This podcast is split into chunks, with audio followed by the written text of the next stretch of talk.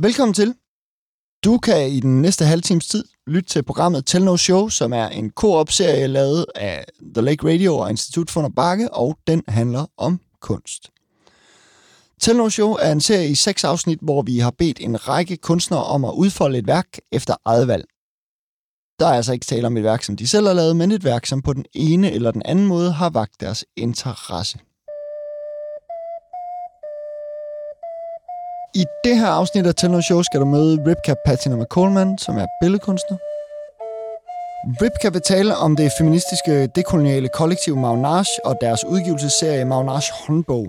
Der findes tre pt, men i det her program er det primært nummer et, der er tale om. Magnage håndbog er en slags instruktionsbog i, hvordan man dels som rasgjort ikke-hvid kan håndtere svære situationer i sin hverdag, plus instruktioner til, hvordan man som hvid kan undersøge og forsøge at afhjælpe de mange måder, man bevidst eller ubevidst er med til at opretholde strukturel racisme. Blandt mange andre ting. Vi har i afsnittet anvendt en lang række klip, og så frem de falder dig for brystet, så kan du under ingen omstændigheder holde Ripka til regnskab for dem. Det er simpelthen Jan Høgh Strikker fra The Lake Radio og mig, Andreas Fyre, som har klippet dem. Men jeg vil nu give ordet videre til Ripka Patinama Coleman. Mit navn er Ripka Patinama Coleman, og jeg er studerende på Kunstakademiet her i København.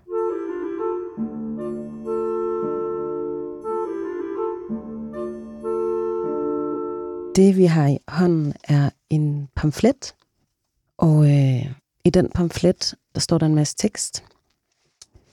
Den er på størrelse med en hånd. På forsiden, der står der Maonages håndbog nummer 1. Jeg ved ikke, jeg har egentlig lyst til at introducere den, måske ved at læse, hvad der står på forsiden. Øh, det tror jeg bedst kan beskrive det. Kolonitiden har sat dybe spor i sproget og handlemønstre som ofte påvirker os, racegjorde det ikke vide negativt og forhindrer, at vores aktivisme bliver intersektionel. I denne håndbog deler vi nogle af vores og vores allieredes erfaringer med, hvordan man udfordrer vidheden i sin hverdag. Det er viden omsat til korte guides med nogle konkrete og tilgængelige redskaber til svære situationer i din hverdag. Aktivisme er mere end at gå til demonstration eller indsamle underskrifter – det er også at udfordre de strukturer, som undertrykker og udnytter mennesker i hverdagen. Det kan virke overvældende at udfordre vidheden, men det er vigtigt, at vi deler konkrete strategier og hele tiden bliver klogere, når vi ikke får denne viden på vores skoler eller på biblioteket. Afkolonisering er en løbende proces, og disse guides er på ingen måde det endelige svar på, hvordan vi kæmper disse kampe. Sammen kan vi udfordre magten, og vi inviterer jer til at bidrage med guides til kommende håndbøger. Magnage. Intersectionality isn't so much a grand theory, it's a prism for understanding certain kinds of problems. African American girls are six times more likely to be suspended than white girls.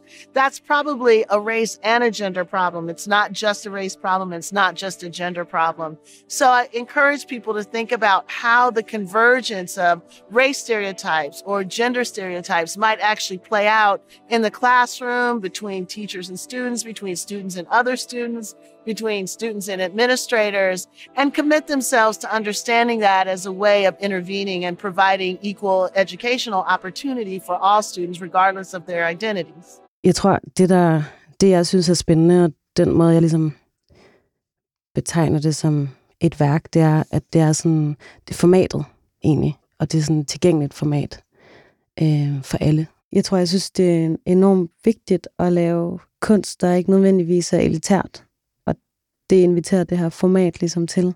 Det er for alle. Og det er jo, hvordan man ser på kunst.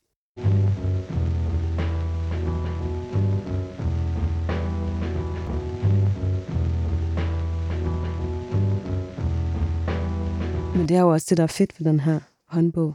Det er jo, at den findes i virkeligheden. Den findes ikke på et galeri. Og du kan bruge den. Og du kan tage den med hjem. Du kan give den til nogen der har brug for at læse den. It goes without saying but it goes better with saying. Det kan jo være ret svært at gøre modstand i sin hverdag og i de strukturer, man er vant til at være i.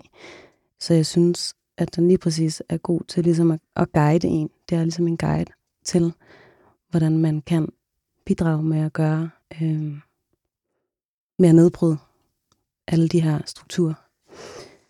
Og ja, den, den kommer ligesom ret vidt omkring det der med, at den også går helt ind til børneopdragelse. Ikke?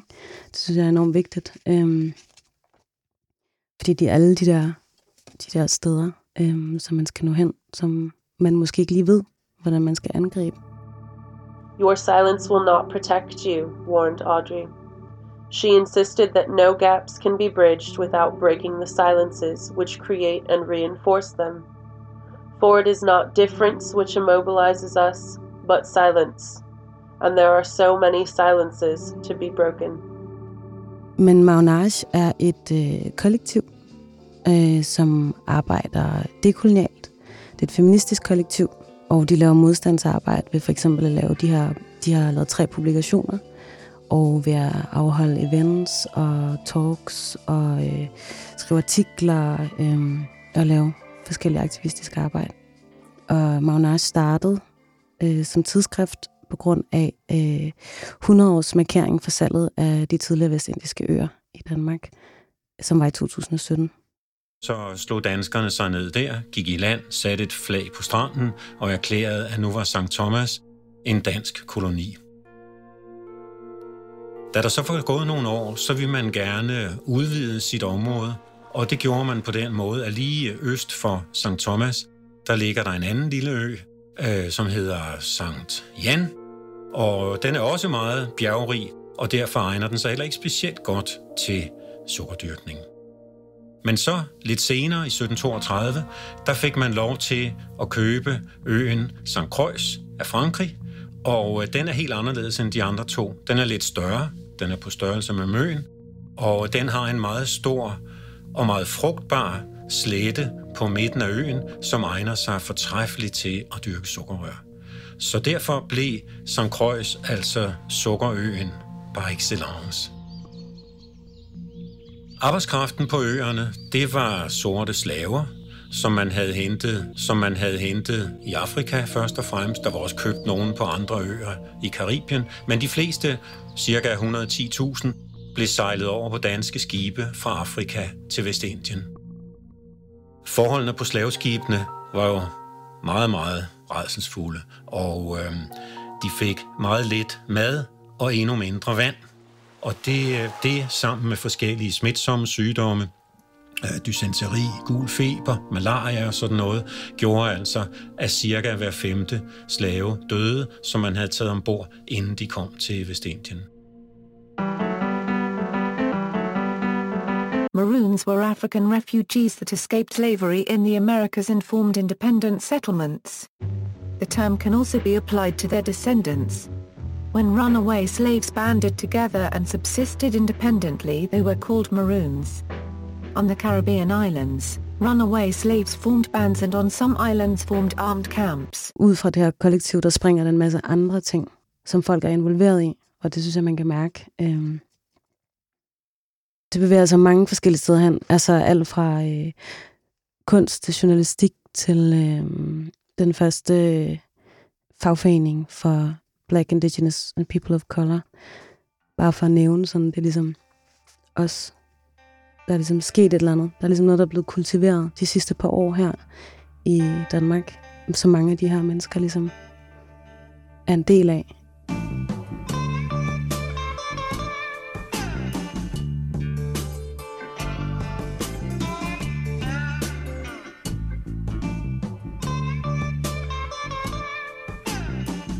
Jeg synes også, det er vigtigt, for eksempel den øh, nummer tre der, sådan bekæmper du racial kapitalisme som akademiker. Den er vigtig i forhold til sådan, øh, at ikke at bibeholde sådan, strukturerne i institutioner.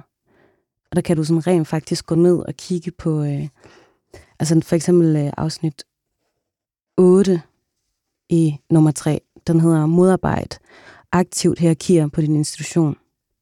Vær opmærksom på, når du dagligt oplever hierarkier baseret på race, klasse og køn. Forsøg at intervenere i disse og udvise solidaritet med dine medstuderende kollegaer, der, der rammes af, af dem, både socialt og fagligt, når de opstår i hverdagsinteraktioner og situationer. Altså de her, de her afsnit, de er ligesom med til at skubbe en den rigtige vej. Måske. Øhm, jeg, da jeg sad lige og læste i det før, så bedre også mærke i det der med den antropologiske tænkning, som jo typisk har sådan et, kalder man det et, et udenforblik, øh, som jo også, altså hvad skal man sige, indikerer en meget bestemt position i forhold til, hvad det er for en tænkning, der er mulig og sådan noget der. Præcis, om det er også sådan, i forhold til for eksempel at lave den her håndbog, noget som som jeg tror, der er vigtigt at have i tankerne, det er det der med sådan, når, hvem laver håndbogen? Hvem er den lavet af? Den er lavet af forskellige faktisk. Øh, det er Magnage, der ligesom har, har været the, hvad kalder man det? Afsender. Men den er jo faktisk skrevet, øh, nogle af afsnittene er skrevet af, for eksempel det her afsnit skrevet af Fællesskab for Kritiske Antropologer. Og så den, der omhandler at kalde ud og gøre modstand, den er skrevet af Feministisk Kollektiv uden navn. Så der er ligesom alle de her forskellige kollektiver, der bidrager. Ikke? Og det, jeg vil sige, det var, at øh, hvem er det, der skriver det? Og hvis ansvar er det at skrive det, øh, der tror jeg, at det er alles ansvar, fordi det kan ikke bare være, at man siger, at det er hvide allierets ansvar, fordi de hvide allierede har faktisk ikke de øh, perspektiver, som black, indigenous, people of color har. Så derfor så er man ligesom nødt til at have alle de perspektiver med. Så det er sådan, det der, der er fedt for den her. Den har faktisk alle perspektiverne med. Ja. Fordi den er skrevet både sådan racegjorte ikke-hvide og hvide mennesker. Ikke? Nummer 5. Sådan bliver du en god hvid allieret. Punkt 10. Der findes ingen slutfase i afkoloniseringen. Din position som allieret er en kompleks og modsætningsfyldt proces, hvor du konstant bliver udfordret om at prøve dig frem. Det kræver selvkritik, åbenhed og refleksion. Jeg tror, det er vigtigt i sådan en sammenhæng også at finde ud af, hvad er, hvad er teori? Altså, hvad er det teoretiske? Hvem bestemmer, hvad det er? Øh, hvad er det, ligesom, hvad er det valide? Og jeg tror, at i sådan en kollektiv som den her, så er det valide ligesom også erfaringer, som sidder i kroppen. Det er ikke kun, hvad du læser i et eller andet pensum, som måske er lavet af nogen, som har været det i lang tid, af nogle hvide straight mænd eller et eller andet. Så jeg tror, det er vigtigt også at, ja, de, de ligesom insisterer på at, at tillægge det værdi, faktisk. Som jeg selv gør, som jeg synes, man burde gøre, fordi ja. det er også viden. Øhm, og det er også det, der er mega spændende ved den her håndbog. Altså, fordi den har ligesom, den, øh, den disregarder ikke øh, ens følelsesliv, eller sådan. Altså det er også beledet. For det er noget, som har været meget brugt til, ja, altså pille kvinder, eller ja, minoriteter, eller et eller andet ned, fordi at det bliver brugt som en, ja, hvad skal man kalde det? Øhm, det er i hvert fald ikke viden. Øh,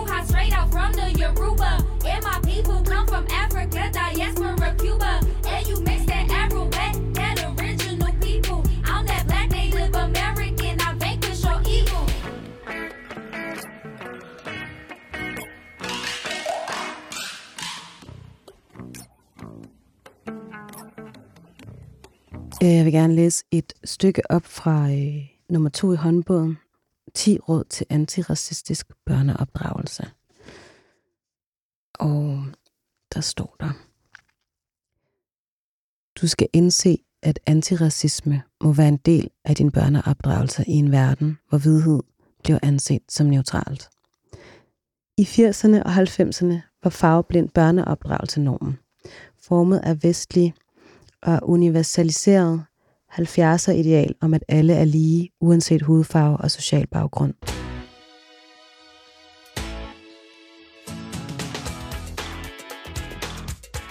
Selvom intentionerne kom ud af et ligestillingsideal, skal du som forældre til et barn, der er racegjort ikke hvid, vide, at dit barn vil opleve racisme. Du skal gøre dig tanker om, hvordan du selv har internaliseret, at andet gør ikke hvide racegjorte eller de stereotypiserende fordomme, du selv har mødt. Øv dig i at sætte ord på disse strukturer, så kan du tale med dit barn om det. Det er sjovt, fordi det var lige også ja, sådan momentum i modstand. Der taler de jo også lige præcis her. Der indleder de med at sige sådan, hvordan det var, øh, da vi var børn. Og altså, den her er jo sådan, den er meget øh, personlig også. Jeg ved ikke, hvordan jeg lige skal dykke ind i den. Øhm. Men ja, altså hele det her afsnit er jo mega vigtigt, fordi at det starter med de her børn hjemmefra i institutionerne, i skole. Det er jo ligesom det, der gør, at man bliver formet til at anskue verden på en eller anden bestemt måde. Det er faktisk et sted, du kan gøre en stor forskel, hvis du ligesom giver dit barn en større viden, end de får ude i verden, som stadig ligesom er med til at opretholde de her strukturer.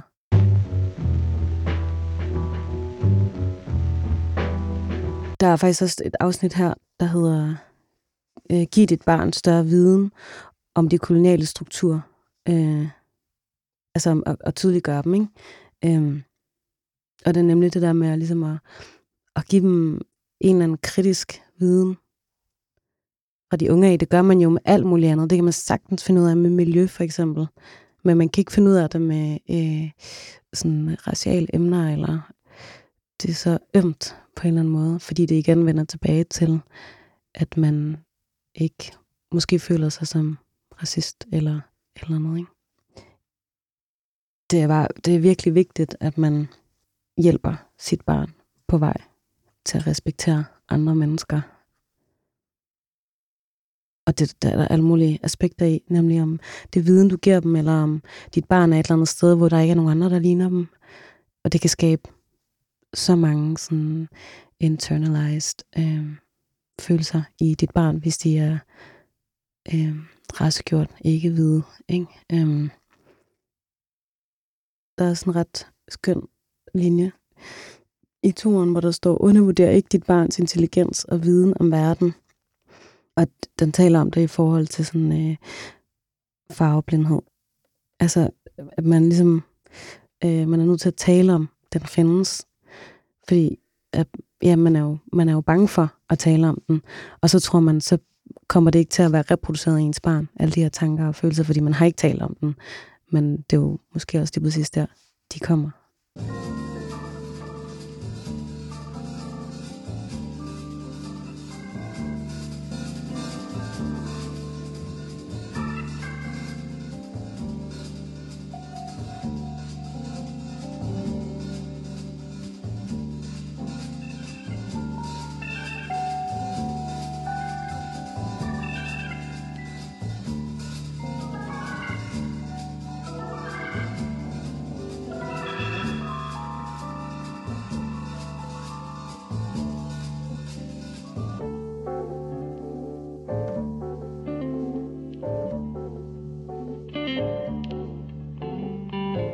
Har jeg ikke noget barn selv, men jeg har været barn øhm, og arbejdet med børn og set og hør, hør, hørt dem sige nogle forfærdelige ting, som de jo tydeligvis har hjemmefra, eller fra tv'et, eller fra øh, samfundet omkring dem.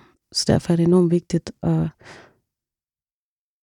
opdrage dem ordentligt og informere dem omkring, altså, hvilke privilegier de selv har, og hvordan ligesom alle de her mekanismer fungerer i den verden, de er i.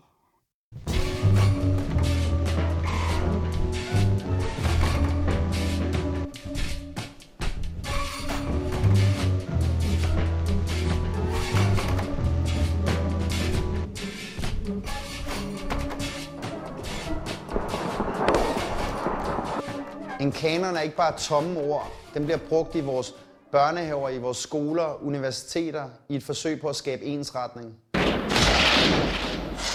Derfor lærer vi i skolen, at Peter von Scholten ophævede slaveriet. Men vi hører ikke om kvinderne, der førte an i Fireburn-opstanden mod de arbejdslov, der bandt dem til sukkerplantagerne.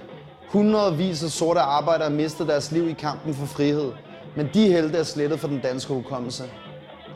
Vi lærer om rigsfællesskabet, men ikke om den kolonisering og undertrykkelse af Grønland, der stadig sker i dag. Vi lærer om skabelsen af velfærdsstaten under kanslergadeforliget, men ikke om, hvordan Karl Christian Steinkes vision for velfærdsstaten også indebar tvangssterilisering af afvigende i et forsøg på at skabe en særlig ren race. Så lad os huske, når vi bliver præsenteret for Danmarks kanonen, at det er redigeret historiefortælling. Det er en fortælling, der udvisker de politiske kampe og udlader de mørke sider af vores historie. Nu ser jeg lige der i øh, punkt 2 her, så er der så en henvisning til Magnage kryds 2, som er vigtige ord og begreber. Ja.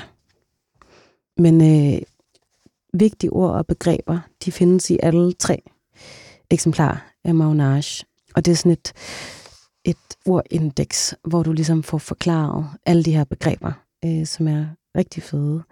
Og, og, og det, grund til, at de ligesom, at jeg synes, at de er vigtige, det er jo fordi, det er ligesom, at man er nødt til at, at, at, at have et eller andet sprog, der ligesom kan kode de her ting ned. Og det har man ligesom, øh, det er nødvendigt at have de her begreber for at kunne tale om de her emner, så vi ved, at vi alle sammen er med. Og de bliver desværre også tit øh, måske brugt imod en, i, altså sådan i form af, at, at man ikke kan sige noget problematisk mere, for eksempel, øh, uden at det er lavet med alt muligt øh, dårligt. Øh, men det er jo, fordi der er en nødvendighed i at skabe et sprog omkring de her ting. Øh, I øh, det begreb, det er jeg i gang med at finde i andet eksemplar af Magnage. Ja. Det begreb er i nummer to eksemplar Magnage, og det er hvid skrøbelighed. Hvid skrøbelighed udspringer af raceprivilegier, der gør, at hvide mennesker ikke på samme måde bliver konfronteret med racegørelse og dermed nyder en racial komfort, som reducerer evnen til at tolerere racial kritik. Det er en oversættelse af White Fragility, som første gang blev brugt af Robin DiAngelo i en artikel i 2011. Hvid skrøbelighed bliver tydelig, når en konfrontation med spørgsmål om racegørelse og racisme udløser stærke defensive, følelsesmæssige reaktioner, såsom vrede og angst i hvide mennesker. Især hvis konfrontationen indebærer en diskussion af deres egne privilegier, positioner i racistiske samfundsstrukturer. Det kunne for eksempel være, hvis du er ikke hvid og racegjort, og du arbejder på en bar, hvor du får en racistisk kommentar fra gæsterne, og når du kommenterer det, siger din chef, at du blot er for vred, eller skaber problemer og ubehag hos gæsterne. Det kan også være, at din hvide kammerat i en politisk organisering siger, at du ser spøgelser, eller splitter gruppen, når du peger på en racistisk struktur i jeres politiske arbejde. På den måde afsporer hvid skrøbelighed kritiske diskussioner om racisme gennem en afvisning af den virkelighed, som ikke hvid racegjorte oplever. Hvis man koger det ned, så der, der er selvfølgelig alle mulige ting, men folk de reagerer stærkt igen, fordi at de er bange for at blive kaldt racister. Og det vender også tilbage til håndbogen, som ligesom også siger sådan, at man er et moralsk menneske. Så selvfølgelig mener man ikke noget ondt med noget, man siger eller gør. Men det, altså, det er bare ikke altid... Man kan ikke altid skylde skylden på, at intentionerne var gode. For det kan godt være, at de var det, men de er stadig øh, mega zone, eller er med til at opretholde eller noget øh, undertrykkende.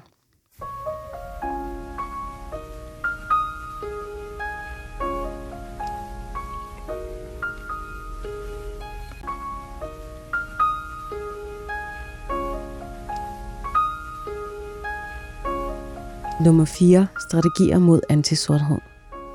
Så vil jeg gerne læse øh, punkt 5. Tal altid hudfarvehierarkier imod.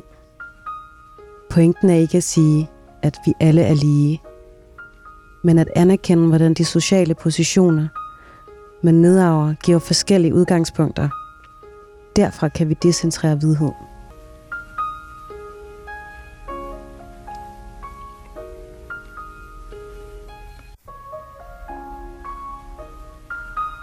Der er ligesom et kæmpe stort behov for det her lige nu. For den her modstand. Jeg tror simpelthen også bare, at folk har fået nok. Det er jo mange forskellige generationer, men lige præcis den her er jo sådan en... Øh, de her grupper, der har formet sig, er sådan folk fra 20'erne til, det ved jeg ikke, måske under 40 eller noget andet. Så det tror jeg også siger noget. Måske det har en masse at gøre med også, hvordan man ligesom er vokset op her i Danmark og i den her kultur. Og hvad for nogle fuldstændig uhørte ting, der foregår sådan på tv og hvor ellers. Øhm, så det er mega nødvendigt, og det er også virkelig nødvendigt, nemlig også sådan, øh, i de der institutioner. Fordi folk, altså der er ikke nogen repræsentation af øh, Black Indigenous People of Color. Og hvis det er, så er det tit sådan, så ved jeg ikke, det kan være tokenism, eller det kan være på alle mulige andre måder. Men hvis man ligesom...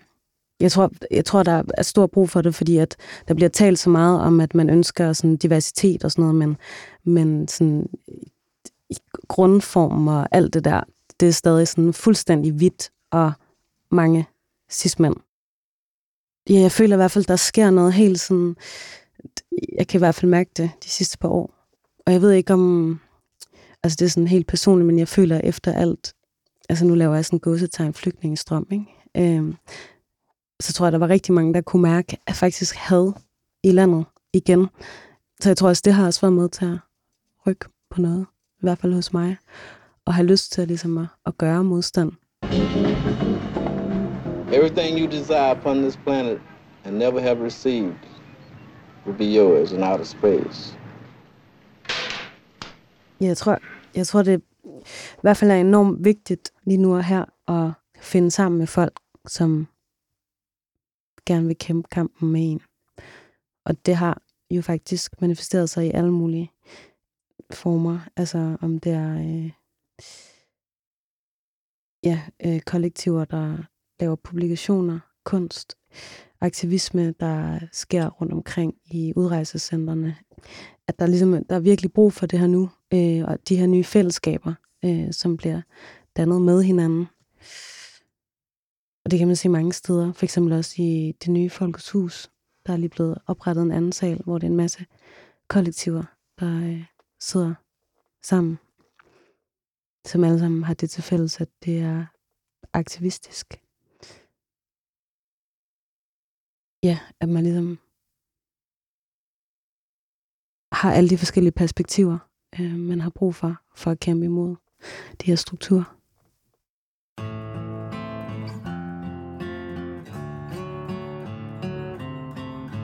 Tak fordi du lyttede med. Hvis og så fremt, og det håber vi du har, du har fået lyst til at læse Magnashis håndbøger, så kan de bestilles online hos forlaget Nemo, og i øvrigt bestilles i en hver boghandel i Danmark. Tusind tak til Ripka, fordi hun har lyst til at medvirke, og der skal også lyde en tak til Statens Kunstfond for at støtte Tell No Show. Vi har i det her program, som i tidligere programmer, brugt en del forskellige klip, som her kommer listet i kronologisk rækkefølge. Først var der et lille skønt fløjtestykke fra Robin Hardys klassiker Wickerman fra 73. Herefter et lille opklip af Gustav Mahlers Wie mein Schatz Hochzeit Magt fra 1897. Så hørte vi et klip med den amerikanske filosof og borgerrettighedsforkæmper Kimberly Williams Crenshaw, der talte om, hvad intersektionalitet er, og det gjorde hun selvfølgelig, fordi hun er ophavskvinde til det begreb. Så hørte vi et lille sample fra Nina Simone's Ain't Got No, I Got Life, som er fra hendes plade Nuff Set fra 1968. Så et meget kort klip med den franske filosof Michel Foucault og hans lektyre Truth and Subjectivity. Derfra videre til den amerikanske forfatter Audre Lorde, der talte om The Theory of Difference fra hendes bog Sister Outsider fra 1984. Og under det lå Miles Davis nummeret In a Silent Way fra pladen af samme navn, som er fra 1969. Så hørte vi et klip med seniorforsker ved Rigsarkivet Erik Gøbbel berette om Dansk Vestindiens brogede historier, og han bliver afbrudt af en computerstemme fra blinde og svagt seende servicen Audiopedia, der læser op fra et opslag om Maroon People fra Wikipedia. Så et uddrag fra Shocky Otis' Sweet Fang fra hans album Freedom Flight fra 1971. Vi hørte lidt musik fra de to street artists Ramelsey og Jean-Michel Basquiat og deres testpressing instrumental version 1 fra 1983. Og oven i det var det Princess Nokia og hendes track Bruyas fra 2016. Et meget kort klip fra Michael Jacksons Black or White fra albumet Dangerous fra 1991. Derefter kom Miles Davis Black Satin fra den super fede plade On the Corner fra 1972. Så kommer der et uddrag fra videoen Danmarks Kanon, udgivet af Magnage og læst af Saki Youssef. Herefter et lille opklip af Here Comes the Sun af Nina Simone fra hendes plade af samme navn fra 1971. Og til sidst så et klip fra Sonra, Outer Space Employment Agency fra filmen Space is the Place fra 1974. Tak fordi du lyttede med, og vi håber, at vi høres ved en anden gang.